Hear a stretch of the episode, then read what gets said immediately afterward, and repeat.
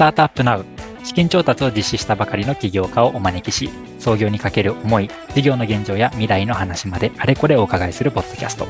パーソナリティのスタートアップ伝道師、お稲荷です。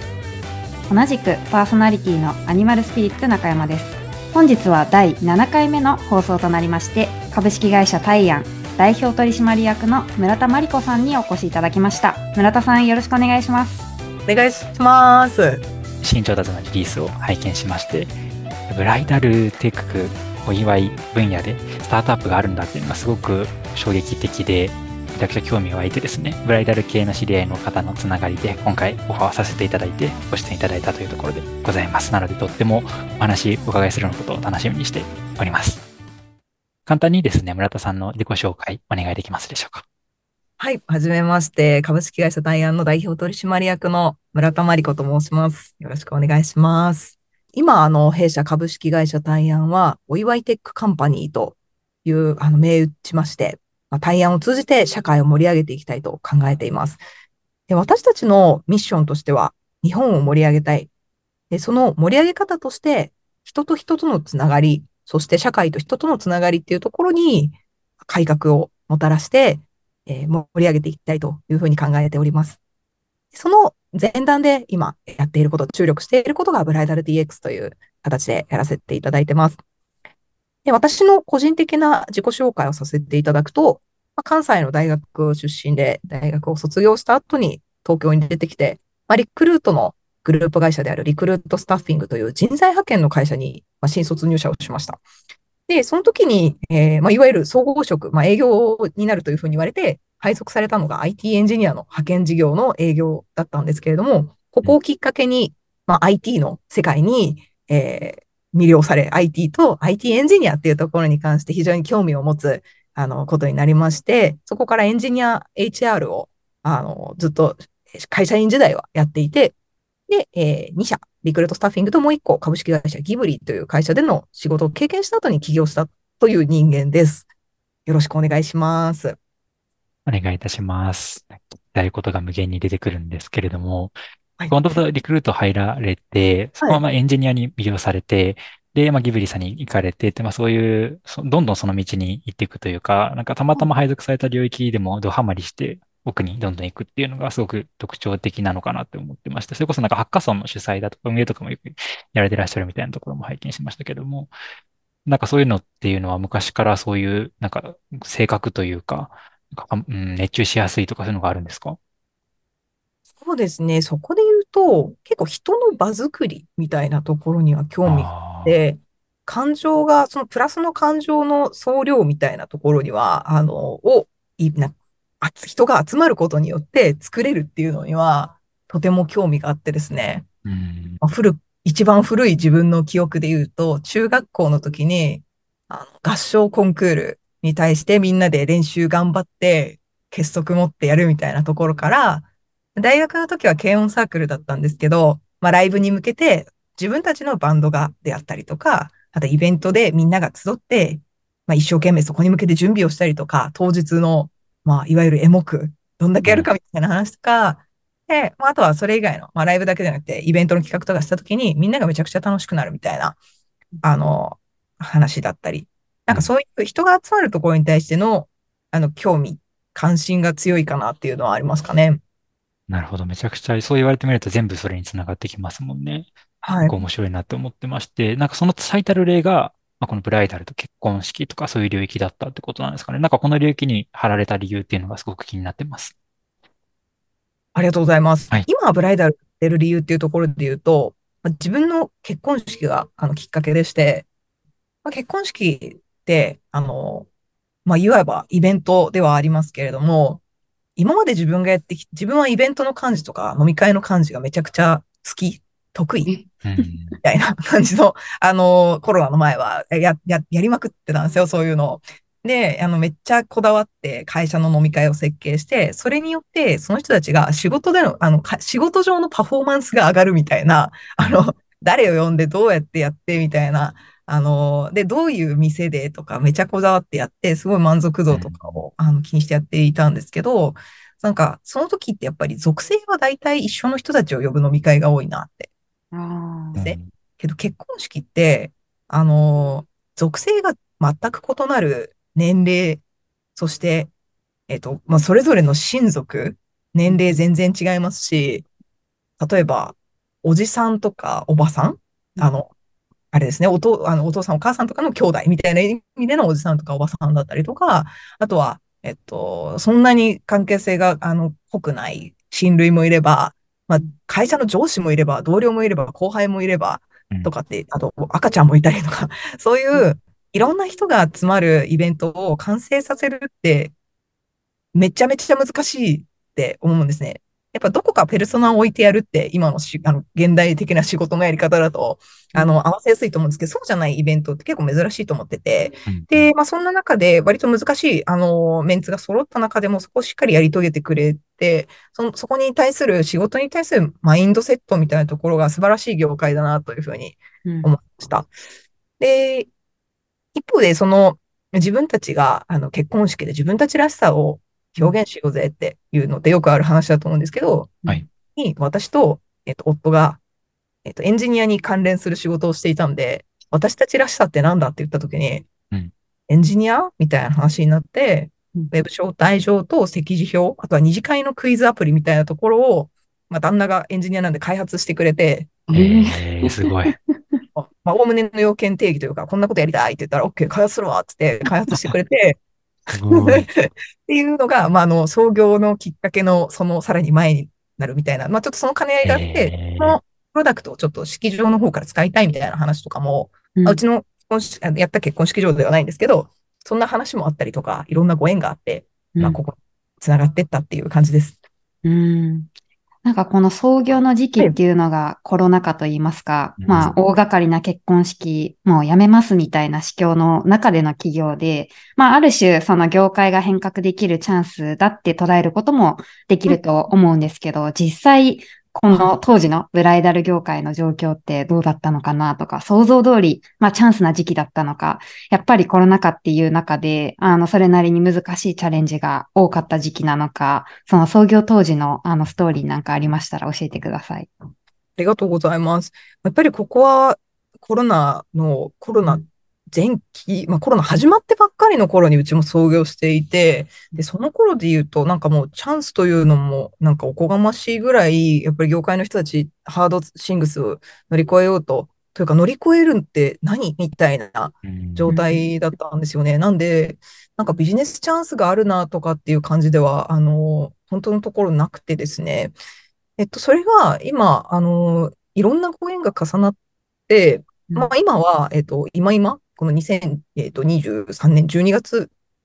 現時点で思うことで言うと、この半年ぐらいに、えっと、半年、まあ1年ぐらいですかね。今は本当に業界に DX が求められているっていうタイミングになったかなと思います。で、当時で言うと、あの、本当に正直な、あの、正直ベースでお話をさせていただくと、ビジネスチャンスがあるからここでやったというよりは、先ほどお話しした自分たちの結婚式で準備をしていたものがあって、2020年の1月の、えーと、結婚式だったんですけど、その時って、あの、まだ100人とか、私なんなら2次会ライブハウスでやったんで、やったんですけど、あの、もう、立食、もう、ぎゅうぎゅう、イエーイみたいなやつやってたんですけど、あの、1ヶ月後、2ヶ月後にコロナってやばいんじゃないかみたいになって、確かに。全然できなくなっちゃったんですよね。なんならライブハウス悪みたいな報道とかされちゃったりして、うん、あの、ライブハウスでバイトしてたりとかもしてたんですごく心苦しい時期が始まっちゃって、でそんな時に結婚式場さんから、あの、その、私たち、まあ、ちょっと面白いプロダクトだねっていう声もいただいたので、あの、細々と 2C 作ってたんですよ。けど、あと Twitter アカウント作っていて、で、けど、プロモーション回したら、ちょっと申し訳ない時期だなと思ったんで、もうなんか作っただけで置いておいたんです。で、そこに対して、えっ、と、式場側から逆に、えっ、と、4月 ?3 月、4月ぐらいのタイミングで、え非対面、非接触で結婚式を、えっ、と、完成させるものを一つでも増やして、お客様を安心させたいという観点。で、もう一個は日程が変更になるかもしれないリスクに対して、ウェブってえっ、ー、と、印刷のすり直しとかないので、うん。まあ、作法満足で安心材料を増やせるものなのではないかっていう観点でお声掛けをいただいてうん、で、なんかビジネスチャンスというよりは何かお力になれるんだったら、B2C サービスでちょこっとだけニーズがあるんだったら売ろうかなって思っていたサービスを B2B2C にうん、えー式場が管理画面を持って発行ができるものを作り直してやっていこうかっていう感じにちょっと舵を切ってやってたと。で、本当にニーズがあるか分かんなかったんで、まあ、営業してみたらうん、やっぱり同様のところに皆さんどうしていいか分かんないけど、なんかやんなきゃっていうタイミングだったんで、とりあえず話は聞いてみたいっていうような観点で反応は良かったっていうう、んそんな時期でした。なんで私たちもそこから伸ばし方どうしようかなっていう感じだったんですけど、こんな IT 屋さんとやり取りをすることが初めてだったと。うんその、例えば要望を、えっと、例えばこの Web 招待所を使ってコンセプトマリーっていうサービスなんですけど、使い始めたら要望が出てきたと。で、連絡してくれると、わかりました。開発しますみたいな感じで、速攻開発。うんこんな対応してくれた会社さん初めてだ、みたいなところで、うんまあ今の、まあ、業務システムのご依頼をいただい業務システムを作ろうっていうような、うんえ原点になる、まあ、SARS の、えっと、もう少し大きい SARS としてのご依頼をいただけるように、ご要望というか、期待をいただけるようになってきて、今、えっと、婚礼の全般的な業務を、えっと、うんカバーするオールインワン SARS を展開するに至ったみたいな流れになります。なるほど。2C 向けのコンセプトマリーが一番最初のサービスで、で、まあはいそれをやっていくうちにだんだんニーズが出てきて、えっと、B、2B 向けの SaaS のお祝いですかね？はいが生まれたと。そういうことですそうですね。ええそんな流れになります。まあ二つのそのプロダクトをこう開発しながらこう伸ばしていくっていうのは結構その初期のスタートアップにとってはある意味チャレンジな部分もあるのかなと思うんですけど、まあ良し悪しと難しさと両方あると思うんですけど、このあたりはどんな風にあの考えられてるんでしょうか？そうですね。あの、今、その DX ニーズが高まっているっていう中で言うと、やっていてよかったなっていうふうに思ってます。で、えっと、なぜかというと、えっと、DX ニーズが高まっている理由としては、やっぱりそのコロナ期間中に採用が、まあ、なかなか難しかったりっていうところがあるので、採用を貯めていた会社さんが多くまして、もしくは縮小している会社さんが多くあるある中で、もともと、まあ、結婚をするのが大体2023、24年を想定されるような年の方々と延期していた人の対応だったりとか、コロナを経て若干その結婚式の参列人数の平均値が変わってきたりとか、あとはそのもともと、えっと、え潜在的に準備しなければいけなかった Z 世代の方々に対する、まあ、対応だったりとかっていう、なんかそういうあの大きなアジェンダがたくさんある中で、もう圧倒的人手不足なんですよね。うんっていう中で、あの、なんかやりたいけど、どこからやろうかっていうところに関しては、地域柄だったりとか、あとはその、えっ、と、株主が、資本が、え外部資本が入ってるのか、オーナー企業なのかっていう観点だったり、店舗数とかによってう、ん。えっ、と、ちょっと事情が変わるっていう中で、我々お答えできるニーズがいくつかあるので、どこかからかお手伝いできるっていう観点で、あの、業界にバーティカルとして、えっ、と、入っていくっていうことができていると思っているので、まあ、そこはもう、えっ、と、難しいというよりは強みと思って、うん。バッてやっていますし、まあ、弊社の強みとしては、まあ、メンバーの8割が、えー開発メンバーであるっていうところではありますので、まあ、お客様のご要望に応えたいっていう結構熱いあの開発メンバーが多くて、うん。ここがいるので、なんか、あの、開発もちろん、あの、逼迫というか 頑張って、あの、スタートアップなのでゆるゆるやってるという意味では全くないですし、めちゃめちゃみんな頑張ってやってくれてるんですけど、うん。なんかそこの強みを生かしつつ業界に貢献するっていう意味では、なんか、あの、我々らしさを出してやっていけてるかなっていうふうに思ってますかね。うんございます。今結構サービスの話だったり、まあ強みみたいな話もさせていただいた、いただいたんですけれども、なんか特にサービスに関してコンセプト周りだとか、その中具体的にはなんかどんなサービスになって、どんな提供価値があって、まあとか、まあどんな課題に立地しているものなのかみたいなところも簡単にいただいてもいいですか？はい、ありがとうございます。今、あの、2つのプロダクトという言い方をしたんですけれども、えっと、大きく、えっと、分けると、今、プロダクト4つありまして、お祝いの中にうん。3つ、あの、まあ、サービスのアプリの名前がついているような感じになっていて、あの、例えば、フリーさんみたいな感じで、フリー会計、フリー人事労務みたいな感じのってるんですけど、お祝いマーケティング、お祝いプロデュース、うん。お祝いアニバーサリーっていう感じで、まあ、お祝いの中にも3つと、まあ、コンセプトマリーというものがあるという感じになってます。これ全部使ってもらうと、もうめちゃめちゃオールインワンですっていう風になってるんですが、まあ、一個一個でも使っていただけるようになっていて、まずお祝いマーケティングに関しては、まあ、結婚式場の、えーと、営業サポートの機能が備わっているものになっています。うん、えっ、ー、と、例えば、結婚式場って、あの、式場を見学するっていうフローがあると思うんですけれども、そこに対して、えー、ご連絡がスムーズになったりとか、えまあ、制約に導くためのあの情報データの、まあ、CRM みたいな、まあ、えっ、ー、と、SFA みたいなものになっているのが、えっ、ー、と、お祝いマーケティング。うん、で、ここと、えっ、ー、と、その次の、まあ、結婚、えっ、と、お祝いプロデュースというものに関しては、結婚式の準備に関わるすべてのデータを、えっ、と、入れているものになります。結婚式経験した方だったりとか、まあ、ご友人参列されたりとかするとイメージが湧くと思うんですけれども、結婚式当日の、えー、発注が必要なもの、そして当日の誰がどこに座るか。でそれぞれに、えーと、アレルギーがあったりとか、引き出物のセットって全員一緒ではなかったりするので、そういったものを発注して管理する。で、それが裏側では、プランナーさんが発注代行業務のようなことをしてるんですね。で、その発注の管理と見積書の、えー、生成作成みたいなところや、えっと、あとは財務データの吐き出しみたいなところの、まあ、いわゆる業務システム全般みたいなところを、えっと、担っているもの。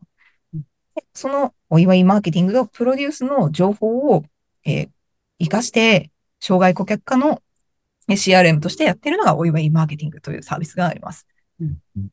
で、これらに、えっと、付帯して一緒に使えるのが、えっと、ウェブ招待所の、ウェブ招待所と赤履表のあるコンセプトマリーというサービスになっているので、これを結構、まあ、クロスセルみたいな感じで、まあ、二つ使っ、二つか三つ使ってくれているお客様も、あの、多くいらっしゃるというような感じですね。うん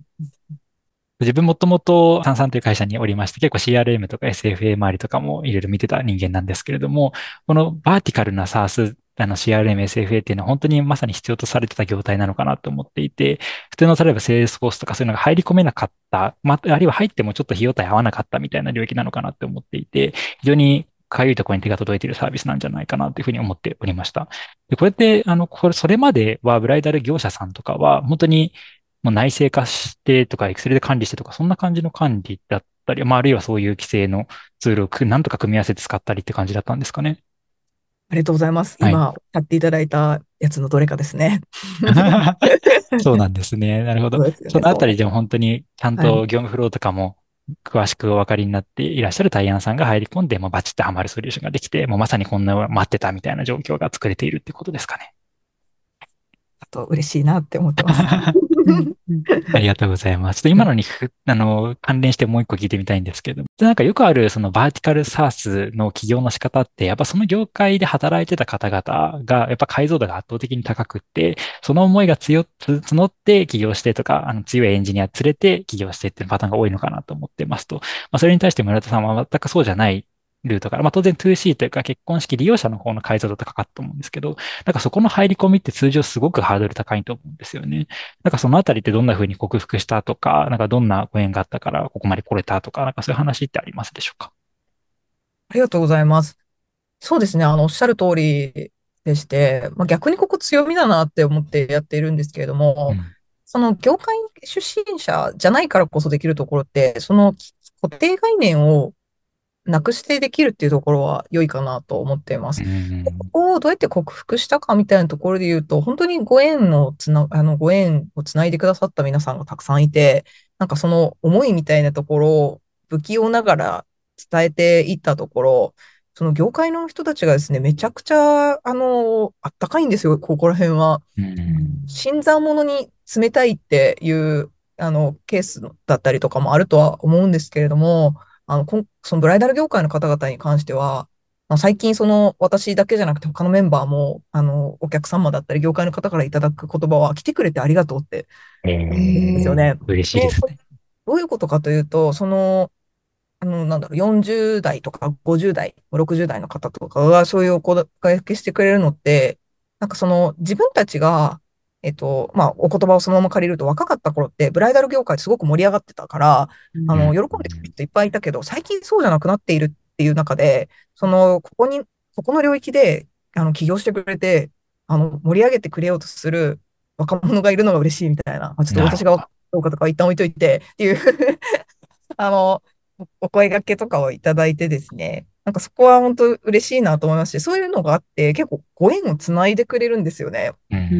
うん。で、そのきっかけになったのは今うちの顧問やってくれている、もともと業界の出身者だったりとか、あとはうちの内部のメンバーにも、あの少しずつ増えてきてはいるんですけれども、本当にあの、お一人お一人のご縁も、あの、大切にしていきたいなと思うメンバーがいるからこそ、なんかさらに、あの、ご縁をつないでもらってっていう感じが思っていて、で、そこに対して、あの、なんでしょう。やっぱり業界経験者じゃないっていうのは、あの、受け止める、受け止めないといけない部分もあったりすると思うので、うん。なんかその、わかんないから聞く。あのうんオープンマインドな採用はしていて、わかんないこと聞けるって、まあ、リクルートとか入った時に、営業で一番最初に、まあ、習ういくつかのことの一つにあるんですけど、わかんないから知ったふりするんじゃなくて、お客さんに聞いてって、あの、うん。めっちゃ刺さってまして、私はもう、もうそこら辺とかプライドなく、え、これってこういうことですか？とかすぐ聞くんですけど、なんかそういうことを聞けるメンバーが多くて、なんかそういう感じではやってるかなって、もう聞きまくります。もうお客さんが、そしてそこに時間を割いてくれる。もうそれが本当、そ、それですねって感じですね。うんうん はいなるほど。本当に業界ならではの温かさみたいなのはベースでありつつも、やっぱ村田さんのまあ信念だったり、変えていきたい思いだったり、そして信頼の積み重ねと、そこに対するまあご縁がどんどん紡いでいっているところで、本当にいいサイクルができてるんだなということがよくわかりました。ありがとうございます。でこの流れで、ちょっとファイナンス周りも少し聞いていきたいなと思っておりまして、まあ、はい今回話のきっかけになりましたのが資金調達でした。で、直近のラウンドがまあ10月3日にリリースされてらっしゃいましたけれども、ラウンドとしてはプレシリーズ A で、累計調達が3億5千万円になりまして、なので今回がまあ2億2千万円かなというところでございます。で、引き受け先がジェネシアベンチャーズ、アンリ、三菱 UFJ キャピタル、SMBC ベンチャーキャピタル、静岡キャピタル、個人投資家さんが1名と。そして、あの、デッドですよね。あの、商工組合中央金庫さんからの借り入れもあるというところですね。うんで、このあたり、あの、まあ、今回のタイミングで調達に踏み切った理由だったりだとか、まあ、どんな狙いがあって、今、やられてらっしゃったのか、みたいなところをお伺いできますでしょうか。ありがとうございます。そうですね。まあ、あの、まあ、純粋にスタートアップっていうところがあるので、まあ、J カーブ、どんどんスタート、スピードアップしていきたいっていうところに関して、あの、メイン、人件費だったりとか、オフィス費用っていうようなところに、あの、費やしていくっていうところは、費やしていく、費やしていく、使っていく、使用用途としては考えているんですけれども、あの、今回、みこの資金調達させていただいたっていうところに関しては、まあ、スピードアップもありますし、まあ業界のご要望を嬉しいことに、あの、どんどんいただけるっていう風になってきたときに、もう私たちも、あの、前回のラウンドの時よりも放送が大きくなったんですよね。うん。うんそこに対して、やはり、あの、皆さんのニーズがあるというふうに、その DX ニーズ高まってきてるなっていうところに対して、私たちがそこにスピード感を持って答えるっていうのは非常にお客様に対しても、業界に対しても、そしてその先にいるお客様に対してもうん必要だなと思ったので、まあ、それに関して、あの、資金調達させていただいたっていうような背景になるかと思います。これまでこう3回目、今回で3回目の資金調達だと思うんですけど、ぶっちゃけど、ど、どのタイミングが一番大変でしたか？になりますね。1回目ですかね。あ、1回目なんですね。なるほど。1回目か、2回目か。ですかね。3回目か。今回あれなんですよね、フォローオンを、うんあの、追加投資を、ジェネシアベンチャーズとアンリさん、あの、その2社が、あの、追加投資、フォローオンしてくれたさって、その他の投資家さんも紹介してくれてっていうところがあったので。今回は結構あの、応援していただく、かつ、すでに出資してくれてる方の応援ってめっちゃ強いなと、もうめちゃくちゃありがとうって感じですけど、前回うん。は、私あの、妊娠出産しながら調達活動してて、うん。あの出産が先か、株主関係役所の締結が先か、出産が先だったんですけど、あ、自分が先だったんですか？すごい。あの、出産した次の日に、あの、うん。帝王切開して、あの、腹を切った次の日に、えー。クラウドサインこうやって、ええ すごい。あまあ、持ちネタ増えて嬉しいわって思って、みたいな感じでやってるんですけど、まあ、そうですね。2回目は、あの、間に合うかな、みたいなうん。感じありましたし、やっぱさ、出産した後どうなるかわかんないっていう、うん。その、初めての出産だったので、うん私はどうなるんだ？会社はどうしちゃうんだ？ありゃありゃみたいなのがあったんで、ありましたし、1回目は1回目で、あの、個人投資家の方は結構、あの、出資してあげるよっていうふうにお声もいただいてたんですけど、うん、VC 人一社捕まえてっていうリクエストに対して、うん、どこ置いていいか分かんなかったのと、やっぱり VC の方と話す用語が分かんなくて、うん。みたいなところ勉強しながらだったんで、本当最初と2回目大変だったでしたけど、本当勉強になりましたね。うん。なるほど。その、出産しながらの、まあ、起業とか、資金調達とか、本当大変だなと思うんですけど、まあ、普通に会社員で働いてるだけでも、育児しながらの働くって両立するってとても大変だと思うんですけど、なんかこの辺をこう、うまく乗り切る、まあ、tips なんていうのは、そんな都合のいいものはないかもしれないんですけど、あの、ももしなんかこう、アドバイスとか、なんかコツとか、なんかありましたら教えてください。ですかね。心の持ちようでしょうか。なんか、今あんまり大変、大変って、なんか大変って思わないタイプなんですよね。で、過去振り返ると、あの時ちょっと大変だったなとか、あの時落ち込んでたなって気づくんですけど、当時気づかないタイプというか、うん。うん、なんで、全部今から言うとっていう枕言葉がつくではあるんですが、なんかその出産しながらの資金調達も、なんでしょう、めっちゃ当時は前向きに考えていた部分もあって、うん、出産、まあ初めての出産で何が起こるかわからないというのもあったんですが、うん、まあ一旦私が3ヶ月から半年離脱するかもしれないし、すぐ戻ってくれるかもしれないってなった時に、あの、スポーツ業務として、あの、まあ、私が今コーポレート全般担当してるっていうところもあって、コーポレート業務としてその IR の仕事が できたんで、まあ、逆にこれ会社員じゃなくて自分の裁量でスポット業務で切り出して、あの、できるので、企業と、えっ、と、子育ての両立ってしやすいんじゃないかなって思ったりとか してました。うん、し、なんか本当どうやって自分で前向きに捉えるかだなと思いますし、ここの、まあ、両立が当たり前になるような世の中にできるように、まあ、あの、私は多動することが、多動と人を巻き込むことが、うん、あの、強みなので、うん、なんかこれが、あの、先陣を切り開くことによって、後々、企業と子育てどっちかなって思った人たちの、なんか、あの、に対して、チップスをお伝えできるような経験をしていきたいなっていうふうになんか、心持ちを持つっていうチップスでしょうか。うん。ありがとうございます。心の持ちようで全てが決まるということで、まさにその通りだなと思いますし、まあ、その上で、あの、はい、自分たちの前で、あの、前例を作って、そういうふうに、あの、やってくださる方がいると、より、あの、勇気が持てるところだと思うので、あの、とても素晴らしいんじゃないかなと思います。ありがとうございます。最後に、このポッドキャストのリスナー様宛てに何かメッセージをぜひいただければなと思っておりますが、このあたりいかがでしょうか？ありがとうございます。弊社はですね、あの、繰り返しになりますが、日本を盛り上げる。その、えー、上で、その目的のために、この情報過多な社会の中で、今後、より一層人と人、人と社会のつながりっていうところが大事になっていくと思っています。で、そのために、IT の力を使って何ができるかっていうのを考えていくスタートアップです。でそれ、そこで今、社員が10人ちょうどいないぐらいなタイミング。ここの初期メンバーって、私、個人的にはめちゃくちゃ面白いタイミングだと思っていますし、うん、ここのタイミングから入ってきてくれて、おいおい CXO になってくれるようなあの人と出会いたいなって思ってるので、うん、ちょっとでも自分のことじゃないかって思う人いたら、ぜひご連絡してくれたら幸いです。よろしくお願いします。